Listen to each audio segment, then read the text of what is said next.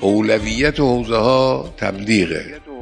در همه دوره ها اینجور بوده. اما در دوره ما بالخصوص این مضاعف این اهمیت. هم از جهت اینکه در نظام اسلامی پایه قوام نظام مردمن.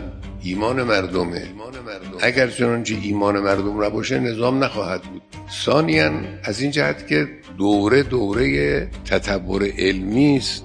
انواع و اقسام شیوه های پراکندن پیام امروز وجود داره که در گذشته حتی فکرش هم نمیگرد از تلویزیون و ماهواره بگیرید تا اینترنت و تا پسا اینترنت.